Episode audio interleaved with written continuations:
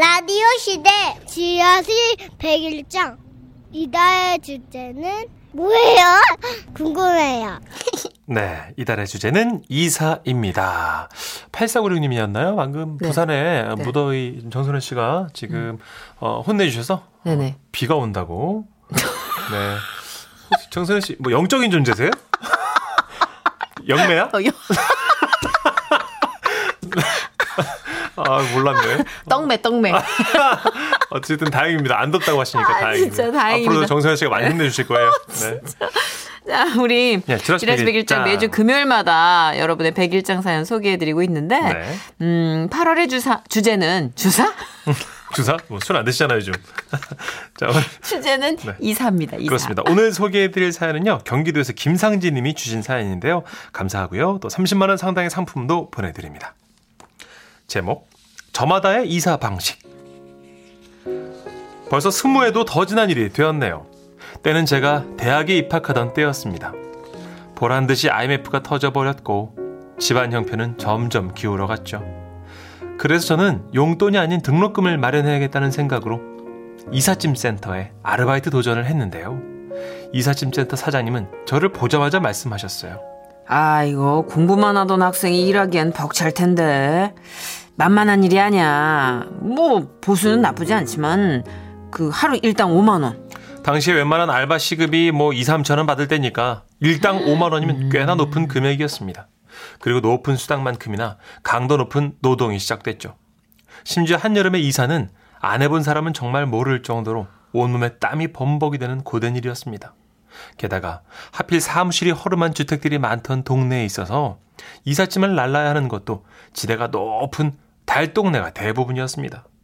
엘리베이터는커녕 트럭조차 들어가지 못하는 꼬불꼬불한 길을 걸어서 이삿짐을 나를 때면 그야말로 입안에서 쇠맛이 나곤 했는데요. 아이고. 그런 노동으로 고된 몸보다 더 힘들었던 건 간혹 생기던 손님들과의 다툼이었습니다. 지금은 견적을 미리 와서 집과 짐의 양을 보고 정하지만 그때는 주먹구구식으로 전화만 받아서 약속을 정하곤 했기에 막상 가보면 상황이 다를 때가 많았습니다. 아이고, 박스 10개밖에 없으시다더니 30개나. 아이고, 이건 장롱 하나라고 하셨지만 16자 대형 장롱이라 저 트럭엔 안 실립니다. 그러던 어느 날, 그날은 사장님과 단둘이 한조가 돼서 움직여야 했는데요. 허름한 집 쪽문으로 들어가니 온 동네 짐이 다 나와 있는 것 같은 방이 보였습니다. 분명 전화로는 손녀와 단둘이 살아서 짐이 얼마 없다고 하셨는데 저는 좀 적잖이 당황했습니다. 아이고, 좀 많지. 나도 이렇게 짐이 많은지 몰랐는데 꺼내보니까 많더라고. 어쩌냐부터 대강 정리한 건데 미안해, 총각.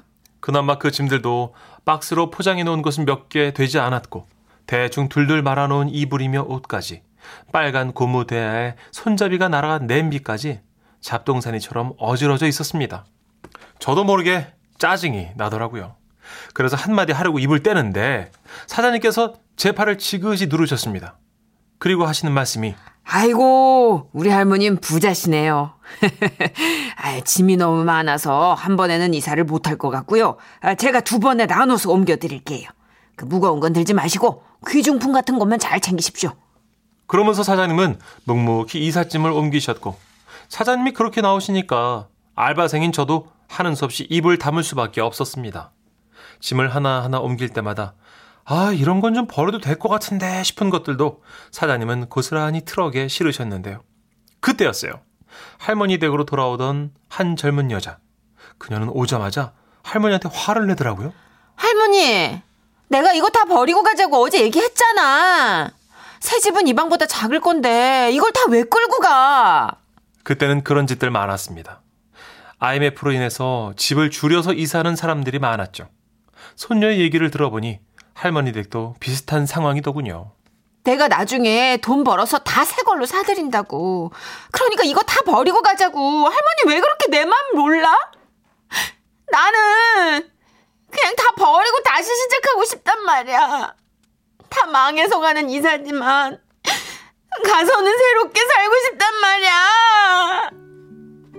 끝내 손녀는 울음을 터뜨렸고 할머니는 아무 말 없이 손녀 손을 잡으시더니 조심스레 입을 떼셨습니다. 미안하다.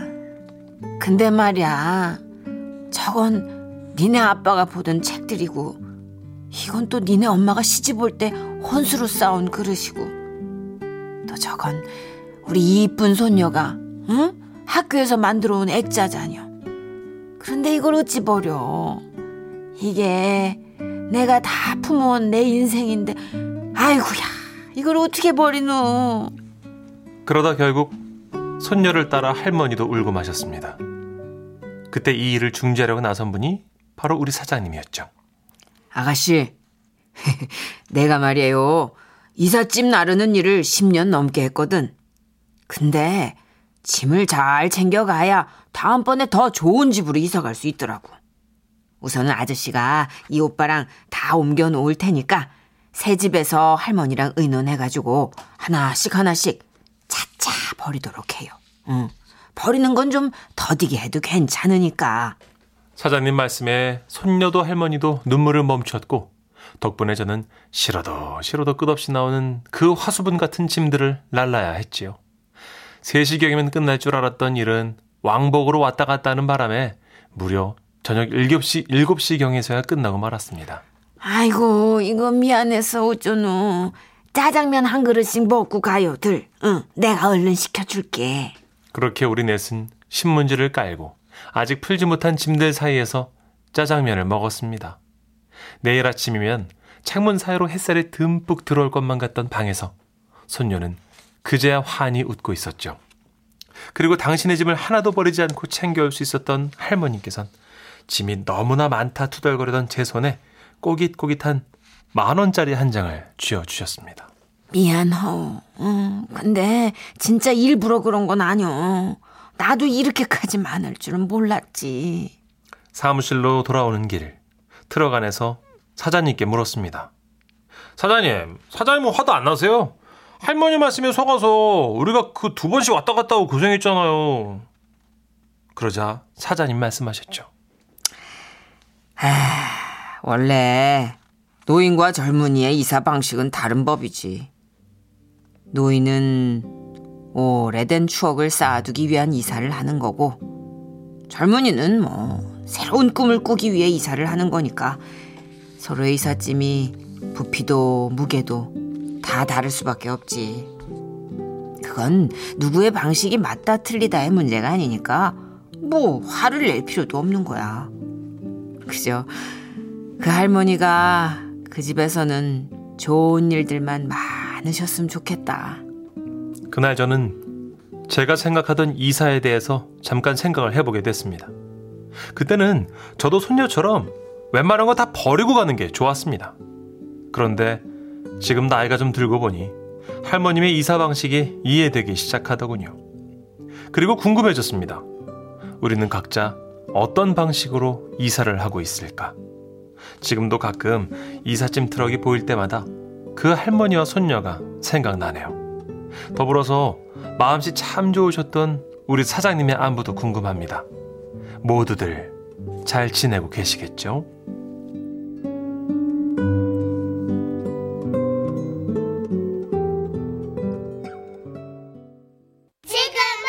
라디오 시대 웃음이 묻어나는 편지.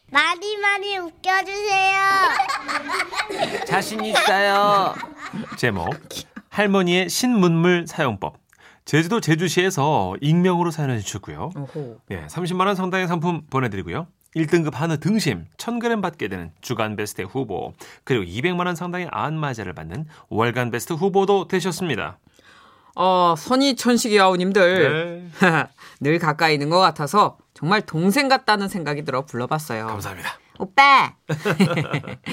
얼마 전에 할머니 기일을 앞두고 할머니 생각이 많이 납니다 해서 아주 오래전 일이긴 합니다만 잠시 옛 추억을 소환해 보려고 해요. 때는 전기가 안 들어와서 등잔불이나 호롱불로 밤을 밝히던 1970년대 시골 마을. 그날은 친척집에서 제사가 있던 날입니다. 밤 12시가 넘어서야 제사가 끝나고 할아버지와 전 집으로 돌아가려고 밖으로 나왔죠. 아이고, 야, 오늘은 안개가 껴서 그런지 달빛도 없어가지고 앞이 하나도 안 보인다. 하지만 전 걱정이 안 됐습니다. 저희 할아버지는 모든 걸 다 안다는 안다이. 예, 그렇습니다. 안다이 박사님이셨거든요. 빠밤. 그런 게 있어요? 하지만 거센 바람 앞에선 우리 안다이 하는 안다이 할아버지도 소용이 없었어요. 아유, 아 이거 바람이 너무 세서 이거 성냥이 불이 안 붙네. 아유, 이야 이거 오늘 갈 수 있을까 모르겠다. 그때 친척 삼촌이 생전 처음 보는 녹두색 손전등을 가지고 나오셨습니다. 어이? 이거 군인들이 쓴다는 후라시 아닌가? 야, 이 귀한 걸 어디서 구했어? 나는 말로만 들었지 실제로는 처음 보네. 할아버지 이게 뭔데요? 아이고 너는 어린애가 이것도 모르냐. 전등 아니냐 전등. 우와 진짜 신기하다. 이거 봐라. 촛불이랑 비교도 안 되게 밝지? 우와. 아이 저 표정 봐. 촌스럽기는. 자 가자. 삼촌은 귀한 거니까 내일 날이 밝는 대로 찾으러 온다고 잘 챙겨두라고 신신당부하셨고 할아버지와 전 손전등을 들고 그 밤길을 걸어 무사히 집에 도착했는데요. 문제는 할배 먼저 들어갈 테니까 불 끄고 얼른 들어와. 네? 어? 아직도 그러고 있냐? 아유 그렇게 매가리가 없이 부니까 그렇지. 세게 좀 불어봐. 아 세게 불었는데요 할아버지. 아이고 그 제사밥을 두 그릇씩이나 먹더니 더 불어요. 할아버지 너무 춥고 숨찬데 집에 들어가서 꾸면 안 될까요? 얘가 큰일 날 소리 한다. 방에 들고 갔다가 그 세간살이에 불이라도 붙으면 어쩌려고. 후라시. 네 후라시인데 왜? 전 당연히 할아버지 말을 믿었어요. 아니 우리 할아버지는 다 아는 다 안다이 이 안다이 박사님이시니까요. 그렇게 둘이서 손전등을 끄려고 정말 사력을 다했습니다. 아이고, 아이고 할아버지 죽겠다. 아이고 이거 부를 거야 집에 들어갈 텐데. 그때였습니다. 소란스러운 소리를 듣고 할머니께서 마당에 뛰쳐나오셨고 손전등을 빼서 드셨어요. 아이고 진짜. 아이다 여기 답답이들. 할배나 손자나 똑같이야. 왜? 불을 못 끄면 그냥 오줌통에 떠오면 꺼질 것을. 아이고 야 이놈아 할망구야 이건 신식이라서 그렇게 무식하게 다루면 안 돼. 어? 꺼졌네. 그럼 그렇지 뭐. 불이 물 앞에서 별 수 있어. 아이고 그래 뭐 어쩔 수 없지. 춥다 다 들어가자. 들어가. 다음날 삼촌이 손전등을 찾으러 오셨습니다. 야 이놈아 너는 뭐에 그런 요상스러운 전등을 빌려줘가지고 말이야. 예? 내가 그거 끄다가 황천길 갈 뻔했어. 아 왜요? 아 그거 그냥 스위치만 내리면 되는데. 수채를 내리라고? 스위치요? 어? 그거 수채가 안 내려가가지고 스위치. 얼마나 고생을 했는데. 됐고 저 오줌통에다가 담아놨으니까 얼른 가져가라 야. 예? 오줌통에서 손전등을 건진 삼촌은 울상이 되어 집에 돌아가고 고물상에게 바로 넘겼다는 얘기까지 전해 들었습니다. 아이고야. 그 일이 있고 한참 뒤 세월이 흘러 저희 동네에도 전기가 들어오게 되는데요. 전기가 들어오자 어머니께서 제일 먼저 장만하신 건 바로 일산 전기밥솥이었습니다. 요거. 아, 수입산. 코땡땡. 예, 그때 당시 유명했죠. 맞아요. 하루에도 몇 번씩 반질반질 닦으며 애지중지하셨고 농사일이 바쁠 때나 집안 대소사가 있을 때만 꺼내셨는데요. 마침 농번기라 눈코 뜰 새 없이 바쁜 시기였고 할아버지 할머니께서는 일을 거들어 주신다며 저희 집에 오셨습니다. 할아버지께서 하도 잔소리를 하시니까 두 분을 집에 들어보내려고 어머니께서 핑계거리를 만드셨죠. 어머님 아버님 아우 땡볕에 너무 힘드시죠. 저희 늦게까지 일해야 하니까 먼저 들어가셔서 쉬시다가요 마당에 고추 좀 걷어주시고 그냥 저녁밥만 앉혀주세요. 전기밥솥에 쌀 씻어놨으니까 그냥 앉히기만 하면 돼요. 아이고 애미야 걱정 붙들어 매라. 그건 뭐 어려운 일이라고. 스위치만 누르면 되는 거를. 그렇게 할머니는 마당에 고추를 걷고 할아버지가 있는 부엌으로 들어갔는데 그냥 밥솥을 빤히 쳐다만 보고 계셨대요. 야 이상하다. 스위치를 눌렀는데 이게 왜 따뜻해지지가 않니? 이거 참 애들 올 시간 다 됐구만. 아이고, 아직도 밥을 안 안쳤단 말이야. 이거 어쩐지 굴뚝에 연기가 안 난다 있어.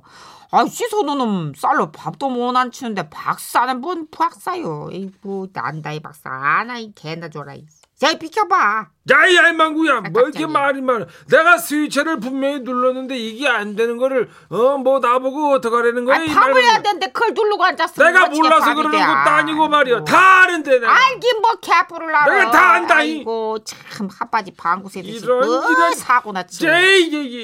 어머니는 두 분이 티격태격하는 줄도 모르시고 밭일을 마치고 집에 오는데 굴뚝에서 모락모락 연기가 나는 걸 보고 흐뭇해하셨대요.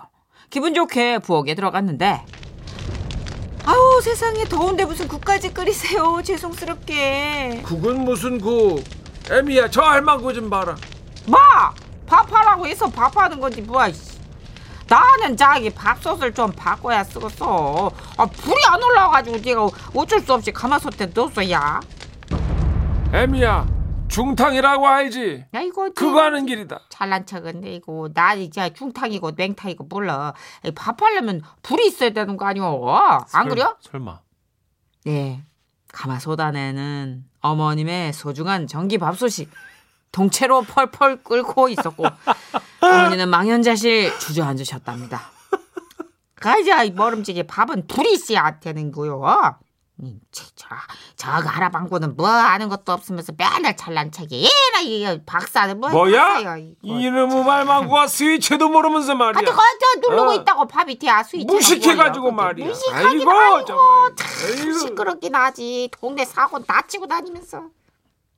참 요즘 생각해보면 그런 시절도 있었지 하면서 그리워지기도 합니다. 와, 그랬군요. 70년대. 아, 이 살기 좋은 세상을 우리 할머니, 우리 할아버지도 알고 가셨으면 어땠을까 싶기도 하고요. 할머니, 할아버지가 많이 그리워지고 또 그리워지는 날입니다. 사랑합니다. 아이고. 아이고 신문물. 그러셨군요. 아, 중탕 그렇죠? 처음 들어봤네. 와, 가마솥에 밥솥을 끓여올. 중탕. 이야. 그 계란찜을 전자레인지에 저는 돌리고 하거든요. 그 방법 쉽더라고요. 예. 근데 이제 어머님 세대에서는 그렇게 안 하시고 중탕을 하잖아요. 맞아요. 계란찜을. 그 중탕을 참 잘 이용하세요 보면. 요새 뭐 찜기가 다 나오고 그쵸. 심지어 계란 삶는 거조차도 그 삶는 기계가 나오는 세상이니까. 맞아요. 기계도 나오고 전자레인지 용기도 나오고. 절대 그런 거 안 쓰시잖아요. 어머님들만의 계량 방식이 있으니까. 맞아. 하던 대로 하시죠. 전기밥솥을 넣으셨네? 아, 그래도 아이고. 그게 전기가 이렇게 통하고 막 이렇게 안 돼서 꺼놓고 그쵸? 하셔서 다행이에요. 천만다행이죠. 네, 큰일 날 뻔했잖아요. 감전되실 뻔했어. 예. 어쨌든 신문물을 겪으신 예전에 그 우리 비대 처음 나올 때도 우리 할아버님 할머님 비대물 많이 드셨죠. 놀러 가셨. 가글 하셨다고요? 아 여기는 뭔 아이고 그다 배워야 돼요. 진짜 되게 당황스러워. 우리도 생각해보면 이제 20년 30년 후에 또는 뭐 한 40-50년 후에 새롭게 나올 그 무엇인가가 얼마나 두렵고 낯설까. 그렇죠. 저희 아버지 어른이신데 내비게이션이나 스마트폰 잘 못 쓰시거든요. 두려울 것 같아요. 그래서 제가 알려드리면서 동시에 저희 아들한테도 얘기합니다. 아들 이 다음에 크면 아빠 좀 많이 알려줘. 보험 들어놓는구나. 네, 미리미리 가르쳐야 돼요. 맞아. 우리는 이제 우리가 할머니 할아버지 됐을 때 홀로그램 같은 거 나오고. 그럼요. 막 이렇게 영화에서부터 허공에 탁탁탁 해가지고 컴퓨터 막 이런 거 나올 되겠죠. 거 아니에요. 근데 내가 못 쓸 거 아니에요. 못 쓰지. 집게 손가락만 이렇게 지금 키오스크 그것도 몰라가지고 계속 집게 손가락 허공에 들고 망설이고. 뭘 눌러야 되나 이러고 있는데 내가 지금. 점점 더 심해질 텐데. 그러니까요. 자, 저희는 광고 듣고 탑성우 두 분과 함께하는 사랑극장 어느 날 사랑이로 돌아올게요.